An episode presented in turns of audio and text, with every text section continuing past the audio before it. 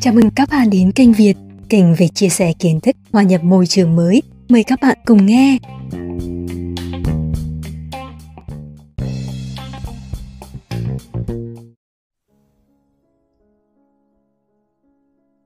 Hôm nay Valentine đấy, anh lên thăm người ta đi. Chị vừa nói, vừa cười, tay thoăn thoát sắp mấy thứ đồ cho vào túi, rồi ấn vào tay anh, tránh anh nhìn thẳng. Dù chị biết ánh mắt hiền lành đó đang rất băn khoăn bối rối. Nhớ bảo con bé uống vitamin D đầy đủ anh nhé. Bận gì cũng không được quên đâu. Em, hãy em đi cùng anh. Thôi, anh là cha. Chị dừng lại. Em không thể đem đến cho anh những cảm xúc như xưa. Cô ấy sẽ thay em. Em đừng nghĩ thế. Thôi, anh đi đi. Đi rồi về anh nhé. Chị ủn chồng ra khỏi cửa thật nhanh, chờ cho bóng anh chậm chậm rồi khuất hẳn. Chị ngồi đó, chân chân nhìn vào bức tường im lặng. Những giọt nước mắt mặn mỏi cứ lặng lẽ lăn dài bên khóe mắt long lanh. Anh người gốc miền núi, ngoại hình rắn sỏi, tính tình giản dị hiền lành, chịu khó. Vốn dân học nghề bên tiệp, bấu víu tìm hướng ở lại Đức bằng nhiều cách mà nghe chừng mờ mịt. Chị Dân Kiều, bố từng làm việc cho chính quyền Việt Nam Cộng Hòa. Sau giải phóng, gia đình khó khăn, chị em cũng chỉ có cơ hội học hết cấp 1. Đến Đức theo diện tị nạn chính trị nên được cấp giấy định cư lâu dài thành Kiều. Chị không xinh đẹp, nhưng đôi má lúng đồng tiền và nụ cười tỏa nắng đủ hút hồn người đối diện. Trong mắt anh, chị có giá cao lắm. Cái giá sẽ đem lại cho anh một người lúc nào cũng nâm nớp lo bị tống về, một tương lai màu nắng và một gia đình hạnh phúc. Ngày chị gặp anh, mùa hoa anh đào nở đầy trên lối. Thấy anh cứ mân mê từng cánh hoa rơi, tay không dám nắm, ánh mắt rụt rè, chân thành của chàng trai miền núi khiến tim chị xốn sang, sao động. Trong lòng chị như có một lời mách bảo, đó sẽ là người đàn ông bao bọc, che chở cho chị suốt cuộc đời. Đám cưới được gia đình tác thành như một cứu cánh cho anh có cơ hội ở lại. Thời gian thấm thoát thoi đưa, ơn nghĩa của chị, sự chân thành tận tụy của anh bồi đắp cho bức tường ân tình của anh chị ngày càng dày lên kiên cố. Ba đứa con gái xinh xắn đều học trường chuyên, niềm tự hào hãnh diện cho bố mẹ.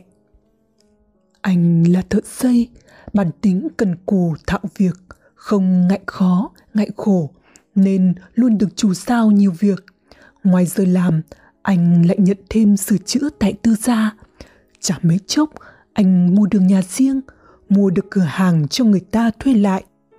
Nói đúng ra, anh là một cái máy kiếm tiền chân chính mà đâu dễ tìm trong đám đàn ông Việt ít ỏi ở xứ này.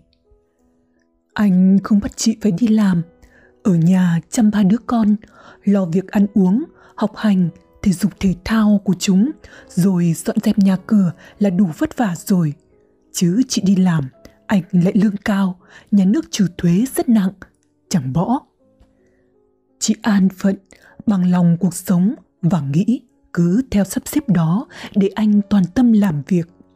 Những tưởng hạnh phúc giản dị cứ bình yên mà lướt như số phận đã an bài với gia đình chị.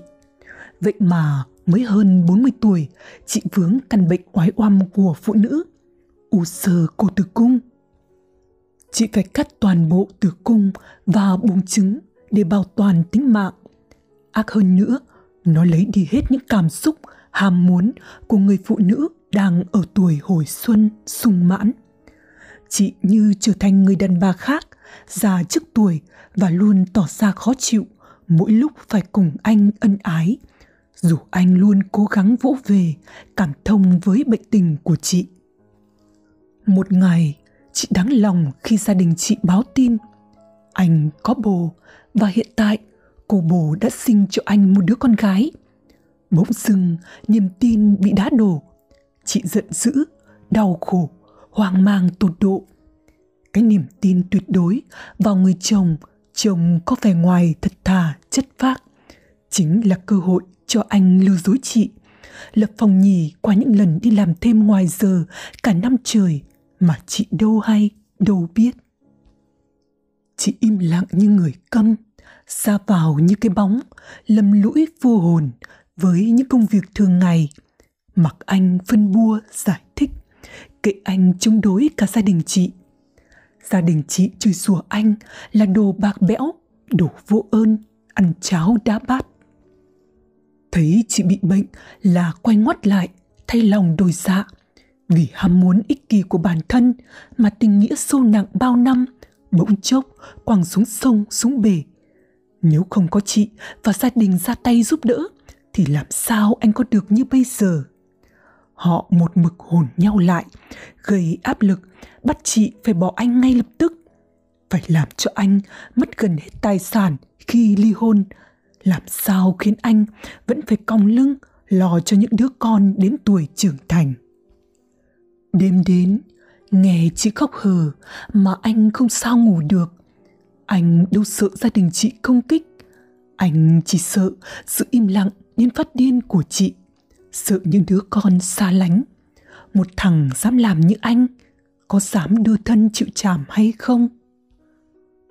Tối hôm đó, khi anh lùi lũi đi làm về, thấy chị đã ngồi bình tĩnh chờ. Con cái, ai về phòng nấy, lá đơn đặt trên bàn – chị lạnh nhạt bảo trả lại tự do cho anh bây giờ anh sống với chị cũng giống như hai người đàn ông mà thôi anh cúi gằm và không một chút đắn đo cầm tờ đơn xé nát trong sự dững sờ của chị.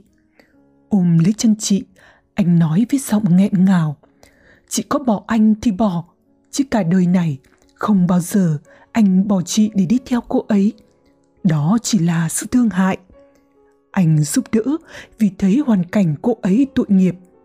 Cô ấy qua lứa nhỡ thì, lang thang, vạ vật, đi ở hết nhà này đến nhà khác với mức lương bèo bọt. Có đứa con, có giấy tờ ăn theo, nó sẽ giúp cô ấy thoát khỏi cuộc sống tủ túng, vô phương. Cô ấy cũng sẽ có hy vọng ngẩng đầu tự do, bước ra ngoài xã hội mà không sợ bị chèn ép. Cô ấy thực ra không khác gì cảnh ngộ của anh ngày còn ở trong trại. Làm sao không mùi lòng cơ chứ? Chị nghe anh nói mà như nghe mấy cô gái điếm kể chuyện, nghe thằng nghiện thanh minh, nhưng cũng chua chát hiểu rằng ranh giới giữa tình cảm và lý trí là một sợi dây mỏng manh.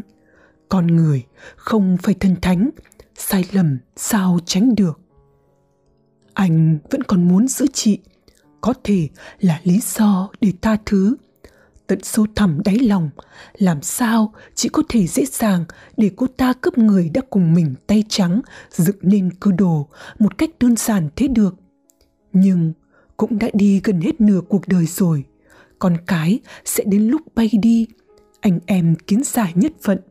Ở nơi lòng người xa xứ lạnh lẽo này, chị cũng không muốn bị cô đơn suốt phần đời còn lại tha thứ rồi cuộc sống sau những ngày đó cũng dễ thở hơn.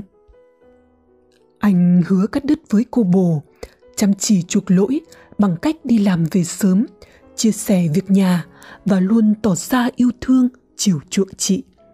Chị như được sống lại thời tuổi trẻ.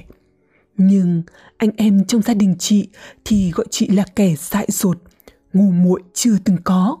Họ quyết không chịu để ông rể Bắc Kỳ làm ô uế thanh xanh mà vẫn ung dung tự tại. Họ lén đặt máy định vị trong xe của anh rồi cho chị xem bằng chứng anh vẫn lén lút đi thăm nhân tình.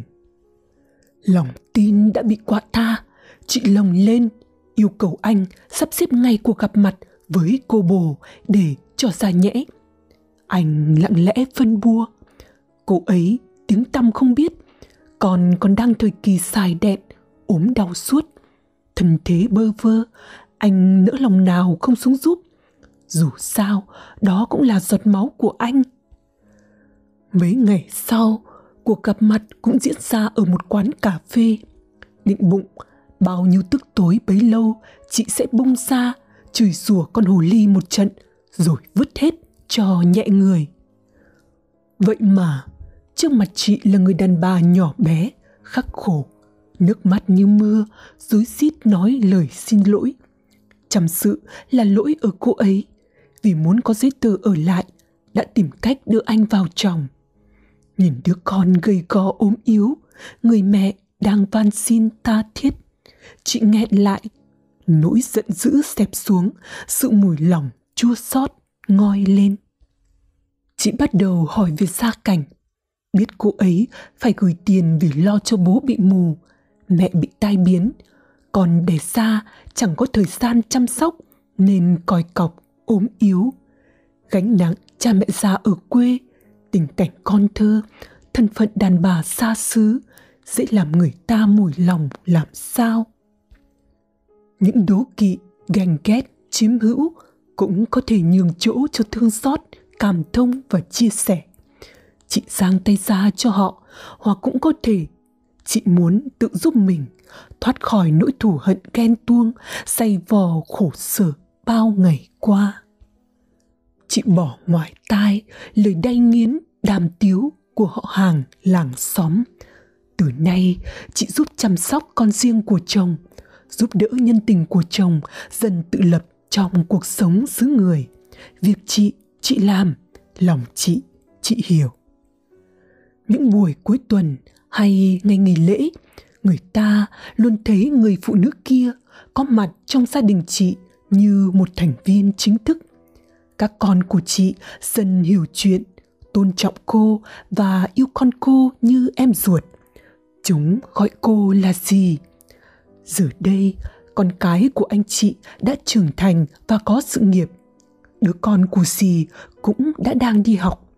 Chị vẫn luôn đẩy anh lên thăm hai mẹ con mỗi khi có dịp. Chị biết tìm được hạnh phúc đã khó, nhưng giữ nó vượt qua bề trần một cách ngoạn mục là cả nghệ thuật sống.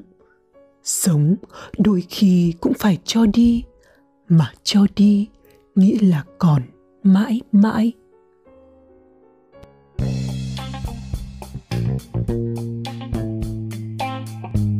Xin cảm ơn các bạn đã lắng nghe. Hẹn gặp lại các bạn trong các bản phát sóng tiếp theo của kênh Việt. Hãy đăng ký kênh và chia sẻ với người thân, bạn bè của bạn nhé.